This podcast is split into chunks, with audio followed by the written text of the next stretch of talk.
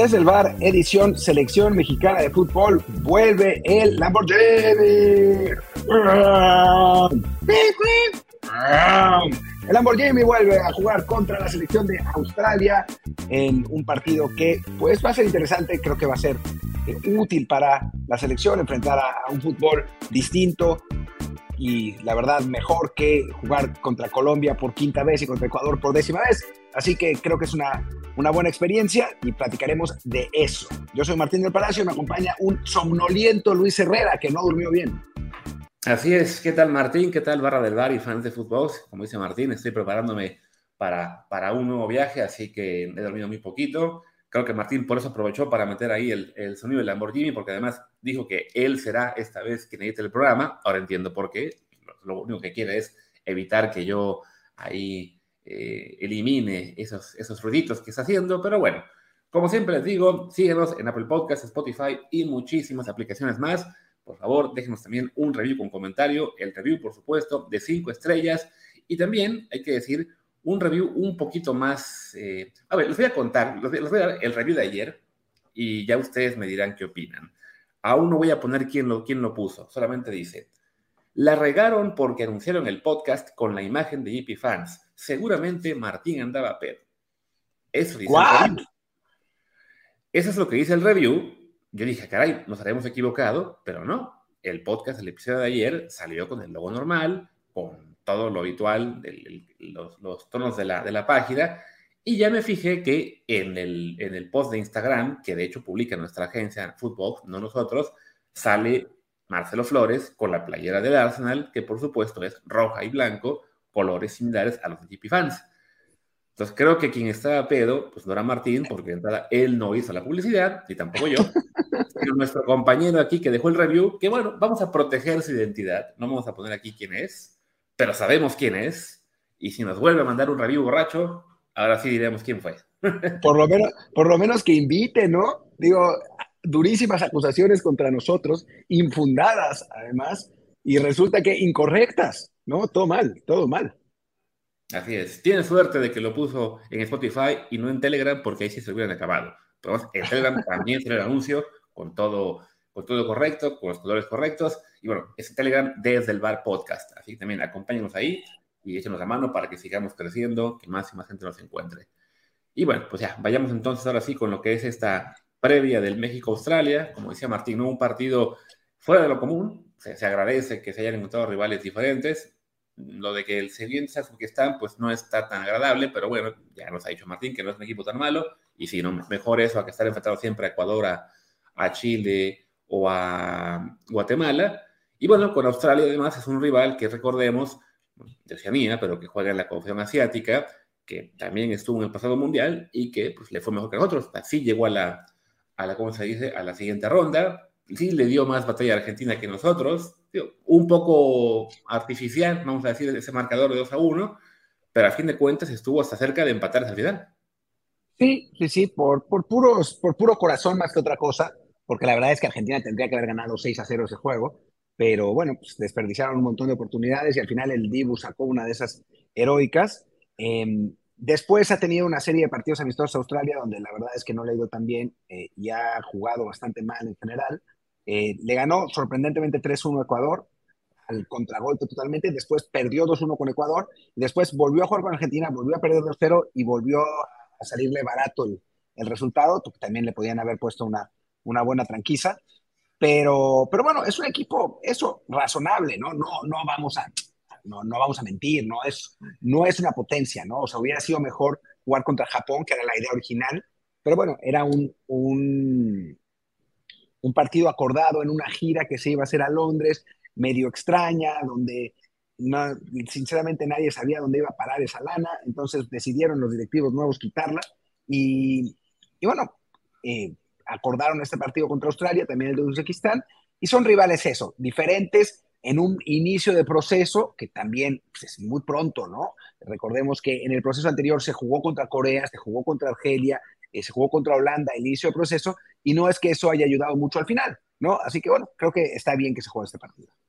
Sí, también es, curioso como, bueno, hablamos de que es el arranque de un ciclo mundialista, de Australia ya mencionaste los tres partidos que ha jugado desde que acabó el Mundial, y en ese mismo lapso México ha jugado, si no me equivoco, 13 partidos. O sea, lo que es la diferencia, evidentemente influye, que se jugó la Copa Oro y que no, ha, no le ha tocado todavía estarle a jugar la Copa Asiática, pero sí, ¿no? una selección con un nivel de actividad mucho menor al nuestro, eh, y eso pues también debería, pues cómo decirlo, influir en cuanto a que México debe llegar ya un poco mejor rodado con todo y que sea técnicamente el arranque de Jimmy Lozano, pero bueno, ya tuvo él toda la Copa Oro por la mayor parte de este equipo y que seguramente pues, estará mejor trabajado para el, para el partido de sábado y en Dallas. Sí, debería, ¿no? Obviamente hay varios, varios jugadores nuevos, ya sabemos que, hubo cambios en la, en la convocatoria, algunas ausencias, más que por lesión, como suele ser, por cambios de equipo, ¿no? O sea, trataron de, de respetar a los jugadores eh, europeos que cambiaron de, de, equipo y no, no hacerlos viajar otra vez eh, cuando la situación era complicada. Em, pero, pero sí, debería haber una idea más, eh, más trabajada. Y eso, enfrentar a un rival que no sea CONCACAF, porque recordemos que con Lozano se han jugado solamente partidos contra rivales de CONCACAF, por obvias razones, porque solo dirigió la Copa Oro, pues creo que va a ser útil, ¿no? Em, vamos a enfrentar a un equipo, pues curtido, la verdad, en ligas europeas, no en las mejores ligas europeas, eso sí hay que decirlo, pero sí es un equipo que, esencialmente todos sus jugadores están en Europa. No esencial, sí, todos, el 100%, ¿no? Desde Matthew Ryan. El, no es 100, porque tienen ahí un jugador en el Melbourne ah, City. Es verdad. Defensa Asís Bejic y también un delantero, Michael Duke, no, pero Mitchell Duke, que juega en el fútbol japonés. Pero vaya, son 21 de 23 en el fútbol europeo. Ya quisiéramos en la sección mexicana tener algún día eso, ¿no? 20 jugadores en Europa además de los que se quedaron fuera de la lista por diferentes razones. Entonces, como dice Martín bien, son muchos europeos, aunque sí, la gran mayoría en, en, clubes y ligas no se importan. Tienen, por ejemplo, hay creo que seis en la Liga de Escocia, si no, si no conté mal. Uno, sí, son seis. También tienen por ahí, este, ¿dónde está uno más? Uno en Noruega, en el Viking. Hay también, por aquí, ¿qué más encuentro? Varios en la Championship en la Championship, o sea, en Inglaterra, hay 1, 2, 3, 4, 5, 6 en Inglaterra, pero no estoy seguro de si algunos en la Premier. Todos en la Championship.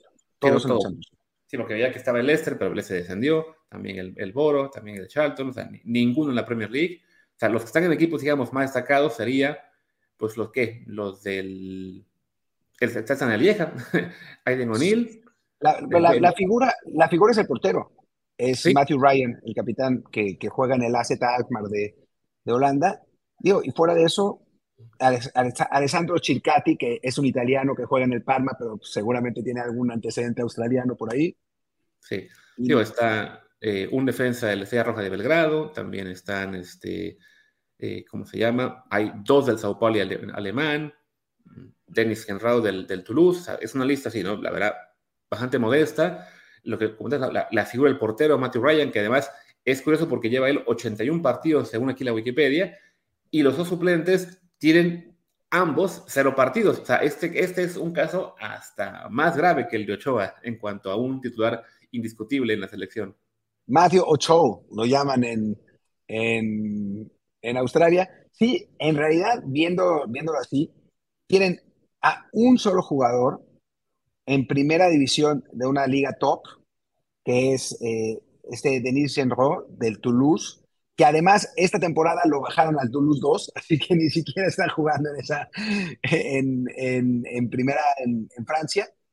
Y el resto son jugadores o de ligas menores, como Escocia, o Serbia, o Bélgica, que bueno, no es tan menor, pero, pero tampoco es, es top, o de segundas divisiones de de ligas más grandes, ¿no? Un par en San Paulo y en la, Bundesliga 2, y los que ya habíamos mencionado.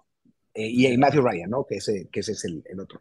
Así que bueno, no es un rival de enorme cuidado, pero es un rival con un estilo que se le suele complicar muchísimo a la selección mexicana, muy físico, que va muy bien por arriba, y que bueno, le acaba de, poner 3-1 a Ecuador con esos mismas, digamos, utilizando esas mismas características, ¿no? Tirando contragolpes y pelotazos. Así que, pues trabajo nos va a costar.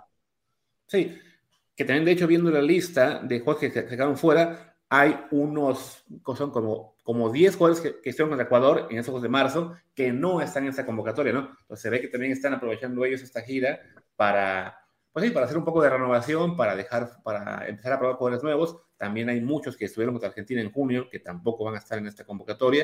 Entonces, bueno, es una lista definitivamente para Australia bastante más experimental y, de arranque de proceso de lo que es para la mexicana, en la cual, como decías, ¿no? Más allá de las ausencias por, por el tema europeo, ¿no? De, quienes estaban cambiando de equipo o no, pero bueno, con esa duda, como fue el caso de Artea, que se quedó en su, en su club, también los casos, bueno, de Catito, que sí se movió, el caso también de, de Chucky, de, de quién más, de Luis Chávez, que acaba de llegar a Rusia. ¿sí, O sea, sí es una base mucho más cercana a la mundialista. Aunque dicho esto, quienes jugaron contra Argentina y contra Ecuador, pues tampoco es que fueran mucho mejores los actuales, ¿no? O sea, un jugador del Mohun de la India, varios de la Liga Australiana, eh, del Grasshopper suizo, solo un jugador del Gelas Verona, eh, Aydin Hrustich, eh, que, bueno, es otro de, primera división en Europa, uno del Westerlo holandés, el Sydney FC. Parece esta una mejor lista que la que vieron los aficionados australianos ante Argentina y Ecuador, dentro de todo. Sí, sí, de todos modos, sí es, digamos, un, equipo que por, por nombres y por lo que es donde juega cada uno, sí se ve como un rival relativamente limitado. Hasta sorprende que, que ellos sí hayan llegado a, a octavos de final del Mundial, ¿no? porque si piensa uno, ¿cómo fregados le hicieron para llegar? Ya luego se pone a pensar, bueno, el grupo en el que estaban, que fue con, con Dinamarca, si no me equivoco, ¿no? Dinamarca, Dinamarca y, Túnez. Y Túnez, que bueno, ahí aprovecharon, sorprendieron a Dinamarca y, avanzaron a la siguiente ronda.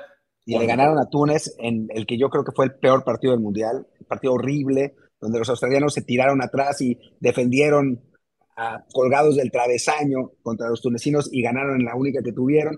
Sí fue un poco, digamos, afortunada su calificación, pero calificaron, ¿no? Ya hubiéramos querido nosotros. Claro, que el plan de México era parecido, ¿no? El de ah, pues, colgarnos del autobús ahí en el, del, palo, en, con el autobús en la puerta frente a Argentina, no funcionó, pues bueno, ahí están las, los resultados, ¿no? el caso de, Australia, jugar como jugó, le, le, les, llegar a la, a la fase del Mundial, a México no, y bueno, por eso estamos con un proceso ya completamente nuevo, ¿no?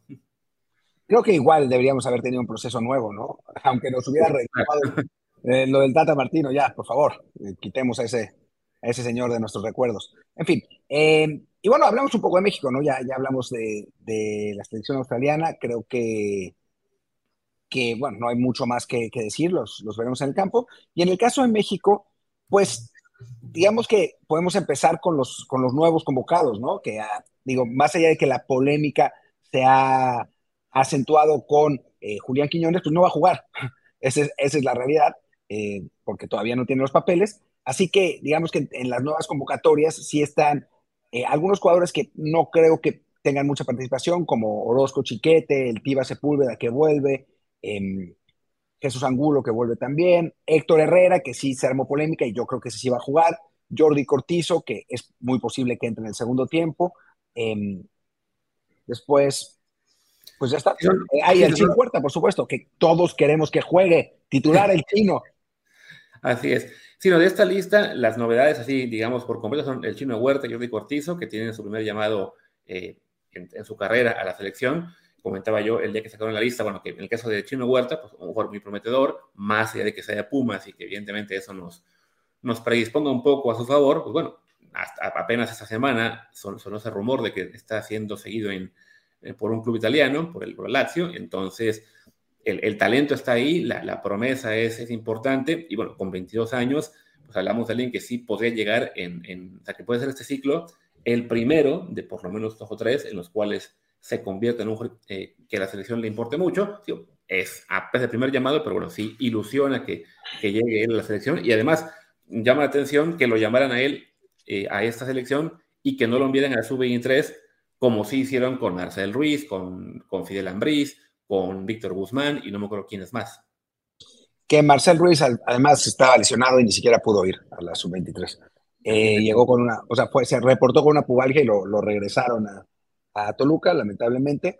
Eh, sí, llama la atención, pero bueno, creo que, es por su, participación en, la liga, con lo que ha hecho con Pumas en estas en, estas dos temporadas, la temporada pasada y esta, y también que, seamos absolutamente sinceros, y es lo que comentábamos la otra vez, tenemos problemas en los extremos, ¿no? O sea, obviamente nuestros titulares eh, que serán Chucky Lozano y seguramente em, Julián Quiñones, pues esos no son tanto problema, pero detrás ha sido pues un carrusel de jugadores, el Piojo Alvarado, Uriel Antuna, Diego Lainez, Alexis Vega, que no han podido consolidarse, y entonces, pues, ¿por qué no dar la oportunidad a dos jugadores que participan más o menos en esa, bueno, no, no más o menos, en esa zona, a Jordi Cortizo y a, y a César Huerta, que bueno, pueden, pueden, o sea, lo han hecho bien en el campeonato, en el mismo campeonato donde juegan Antuna, Vega, Alvarado, Lainez, etcétera, y entonces pues podrían, podrían funcionar, ¿no?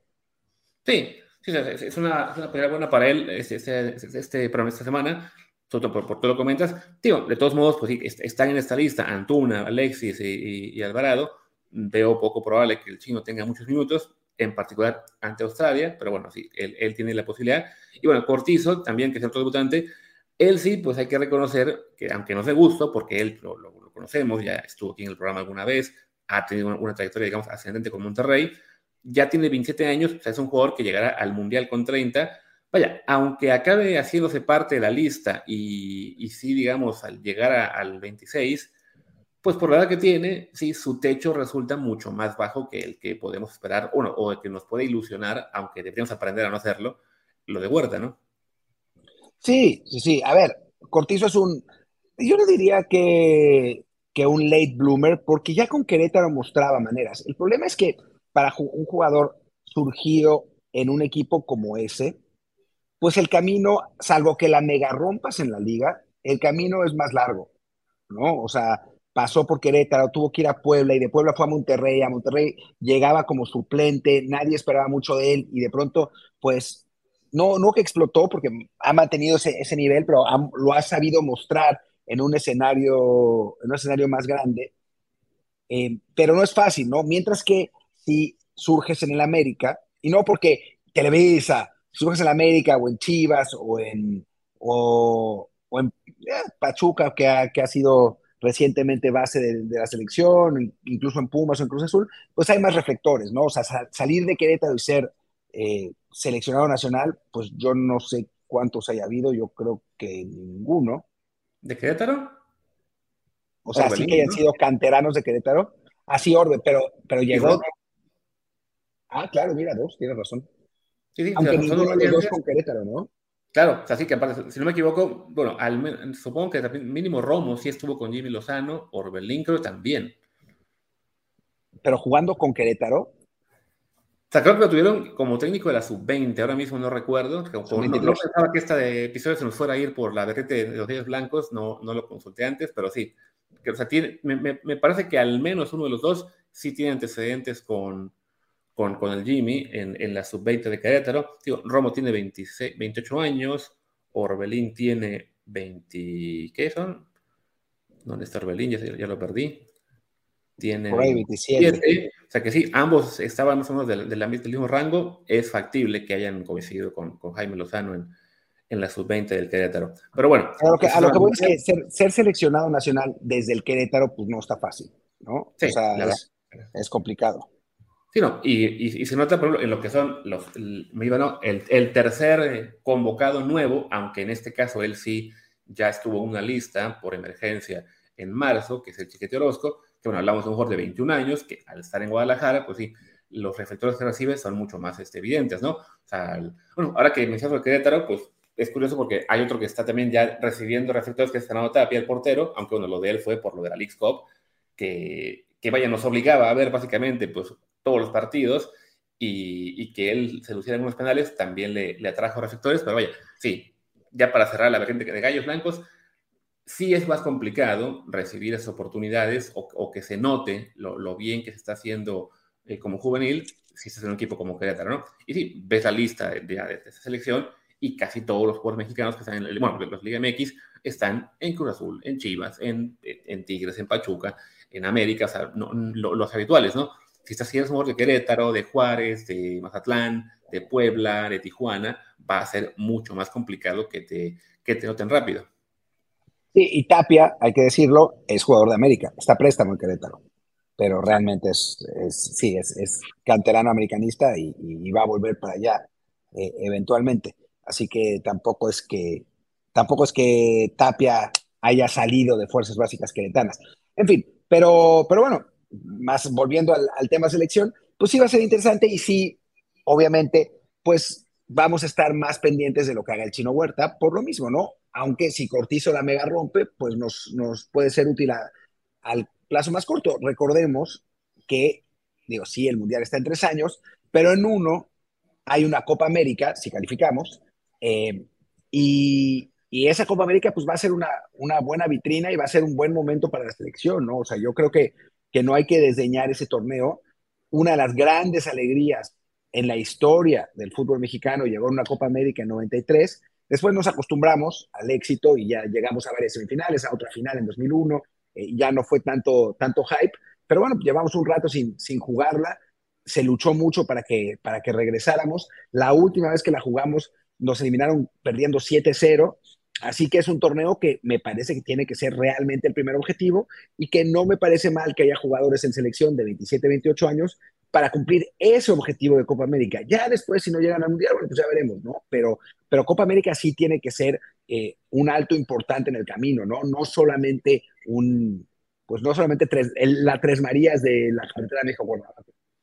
Sí, de hecho, no, no solo deja de los de, los de 28 años, perdón que me estoy trabando, pero sí, el, el, sueño que me está aturdiendo hoy es, es peor que lo habitual, pero bueno, o sea, no solo jugadores de ese rango de edad, sino incluso mayores, ¿no? Como es el caso de Héctor Herrera, como es el caso de Raúl Jiménez, ambos en la treintena, que tienen todavía complicado el, el, el llegar al Mundial, pero que sí, de repente se comete el error al arranque del proceso de que la gente cree que ya hay que estar armando el equipo que va a llegar al 26 cuando no tienes ni idea realmente de quién va a llegar, ¿no? Entonces, también te tienes que fijar metas intermedias en Europa, pasa eso con la, con la euro, evidentemente, y, en, y, en, México, bueno, tenemos por fin eh, ese objetivo de Copa América que no tuvimos en el ciclo pasado y claro, se tiene que pensar también en función de eso, ¿no? A fin de cuentas, si por ahí se consigue en Copa América recuperar un poco de lo que era el prestigio y, y, la, y los resultados de antes, de lo que sí, como dice Martín, nos acostumbramos a que así ah, siempre estamos ahí en semifinales, somos los terceros mejores después de la Argentina, bueno, eso ya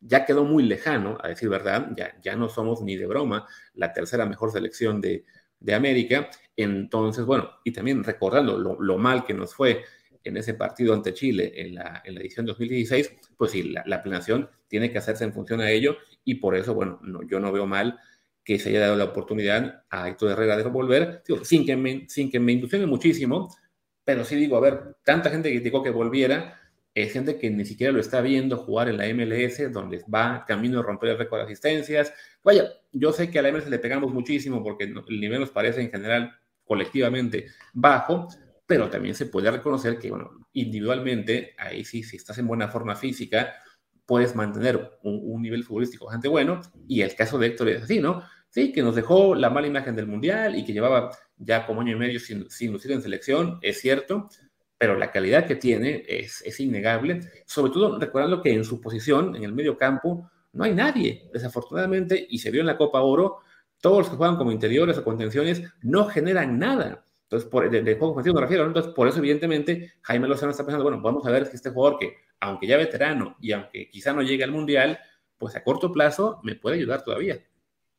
Sí, sin duda. Y eso, vamos a ver qué tal, qué tal lo de Herrera, ¿no? Eh, yo sinceramente no sabía lo de las asistencias, sabía que eh, había tenido un rejuvenecimiento, que su equipo es el único que le ha ganado a, Messi y al, Inter Miami, o sea que hay razones pues para, para que vuelva Herrera, no seguimos en, en, México mucho la MLS, aunque digan que sí y que ya tiene más rating que la Liga MX y todas esas mamadas, la verdad es que nadie pela esa liga, eh, más que para, para decir que ya nos, ya nos alcanzaron, y nosotros menos aún porque estamos en Europa y nos quedan los partidos horarios de terror, pero, pero bueno, eh, Luis está dando datos pues muy específicos sobre, sobre esa, pues ese buen momento de Héctor Herrera y me parece que no está mal, es una posición, un lugar de 23 y no es que haya muchísimos otros jugadores a los que llamar en ese, en ese puesto, así que pues relax and, enjoy, ¿no?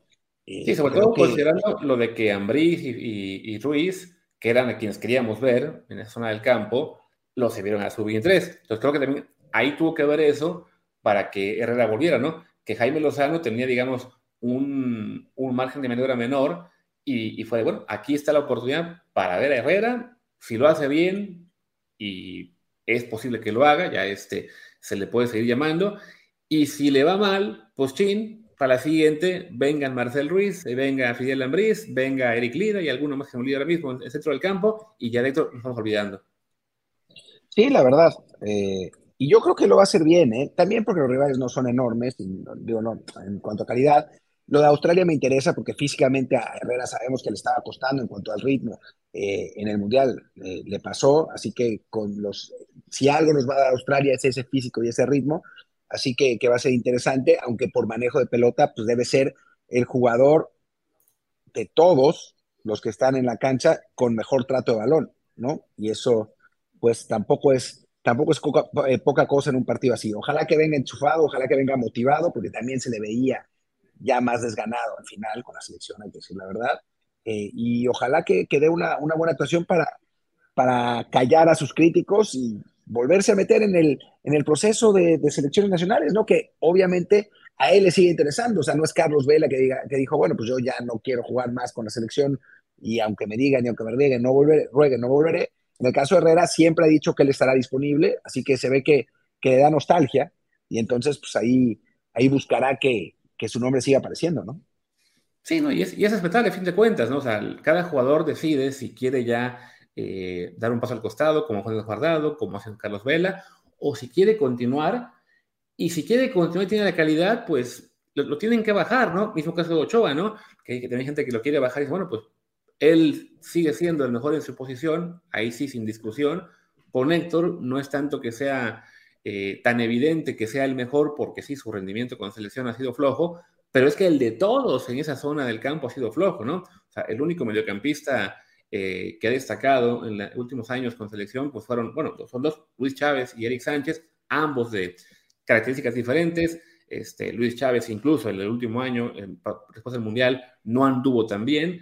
Y claro, pues uno piensa, bueno, pues si, si ahora mismo no hay quien elimine por completo la necesidad de un Héctor Herrera y Héctor anda jugando relativamente bien en Estados Unidos, pues se le tiene que considerar mientras él quiera estar, ¿no? Sea, como decía Marcelo Bielsa en ese video que una vez compartí en, en Twitter hace unos días, pues ¿cómo vamos a estar rechazando a jugadores que juegan gratis por la selección, que tienen la calidad que pueden aportar? O sea, sí es esta pues, tendencia mexicana de, de, siempre decir, ¿no? Como este jugador que es el mejor en su posición no rindió, pues que se vaya y venga otro, aunque sea más malo.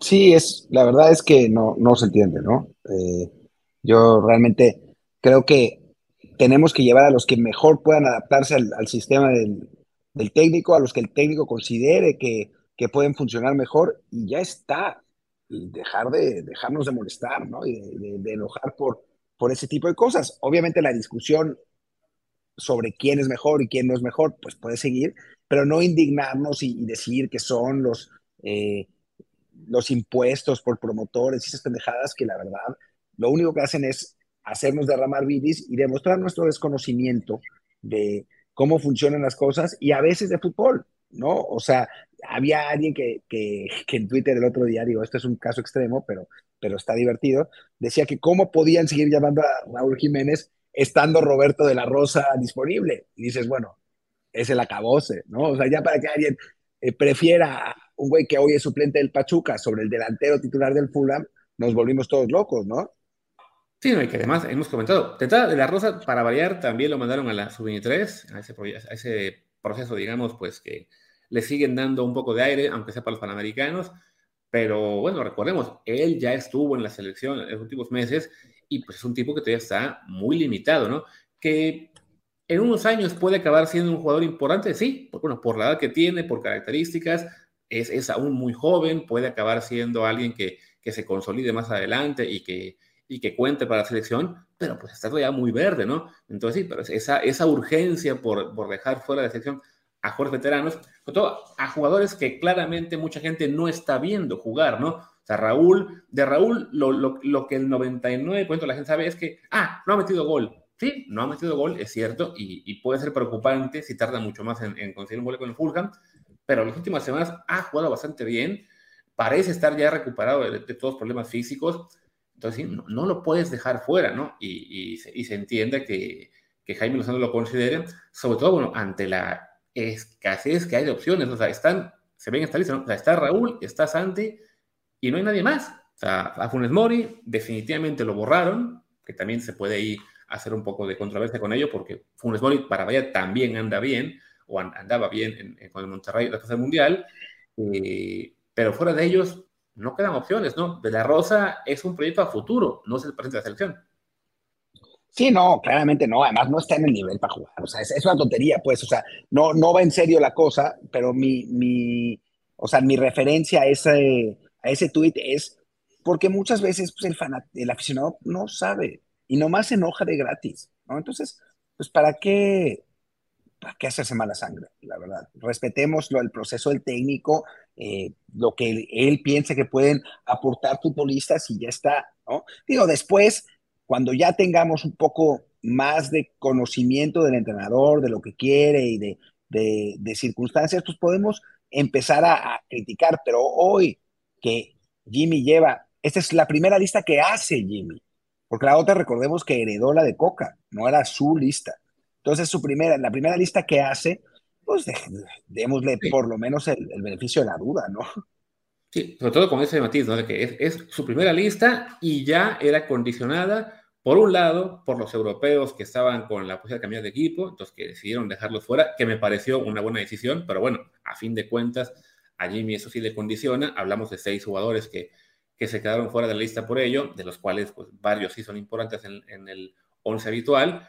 Y también, bueno, la segunda condición del tema de Panamericanos, de que se sigue trabajando con una sub-23, en la cual hay jugadores que claramente sí ya podrían empezar a recibir oportunidades con la mayor, eh, y bueno, a ellos habrá que esperar para poder incorporarlos, como pasó justo con el grupo olímpico que llevó Jaime Lozano, del cual hubo que esperar hasta que pasaron los Juegos Olímpicos para que se integraran ya ya de lleno con la mayor, como fue el caso de César Montes, de Johan Vázquez, de Alexis Vega y alguno más. Bueno, Alexis Vega sí estaba jugando un poquito más con la mayor, pero sí, este, pues sí, son, desafortunadamente los compromisos que tiene la selección mexicana y las filiales que, que impiden tener una posibilidad de, o una, un pool de fuerza al 100%, ¿no? Sí, sí, sí, totalmente. Oye, ¿qué te parece si, digo, ya, ya estamos llegando a los, a los 30 minutos, de hecho ya los pasamos y tú te tienes que ir a hacer mil cosas antes de, caer dormido en un avión. ¿Qué te parece si eh, pues intentamos hablar de, de, la alineación que podría, que podría presentar Jimmy Lozano contra Australia, ¿no? Sí, de acuerdo. Como dices, ya, yo tengo ya que acabar de empacar e irme de aquí.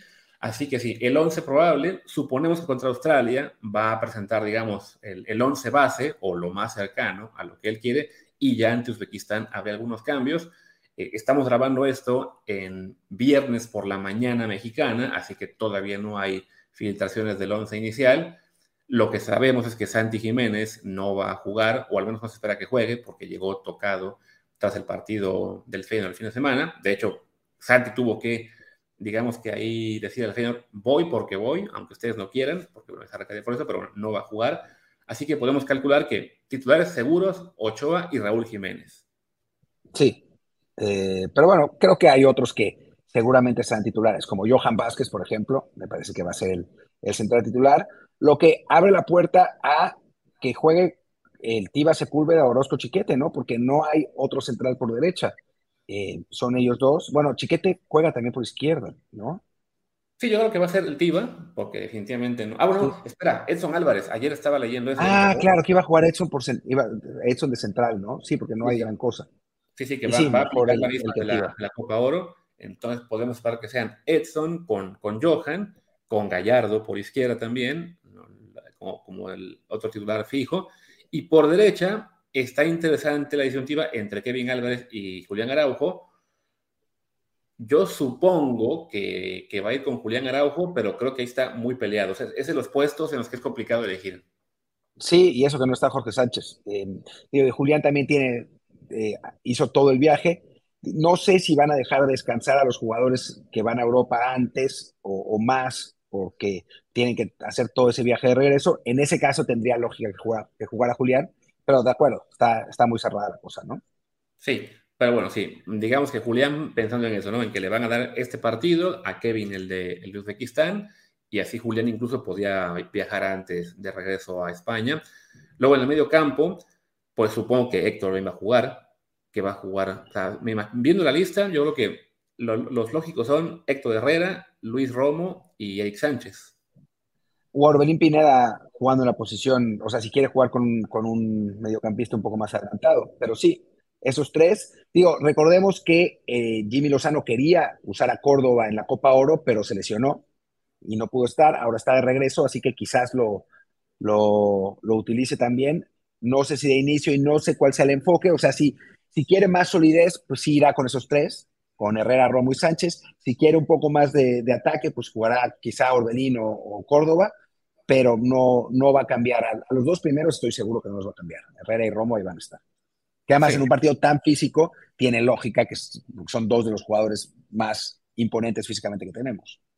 Sí, yo creo que va a jugar Eric como el tercero, porque tuvo él sí una, una buena Copa Oro, era parte de los que estaban, eh, ¿cómo se dice? Eh, jugando regularmente, entrando de cambio o como titular, entonces sí, este, lo, veo a él como titular fijo, y a Orbelín lo veo parte del, del trío de adelante, ¿no? Sobre todo por la, por la falta de opciones, este, creo que Orbelín en este momento está un poquito adelante. Entonces, sospecho que vamos a ver a Orbelín, a Antuna y a Raúl Jiménez.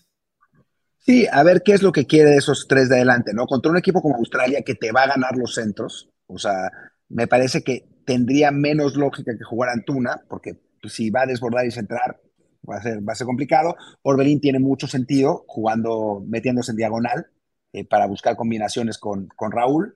Eh, y por el lado derecho, digo, seguramente será Antuna, porque lo ha usado muchísimo, pero para mí tendría sentido, más sentido que fueran Alvarado Huerta. Huerta no va a ser, pero que fuera Alvarado, por más que pues, ustedes ya saben que mi opinión del Piojo no es, no es maravillosa, pero no es un jugador de eh, vertical y de desborde como si lo es Antuna, que me parece que para un partido como este es menos útil.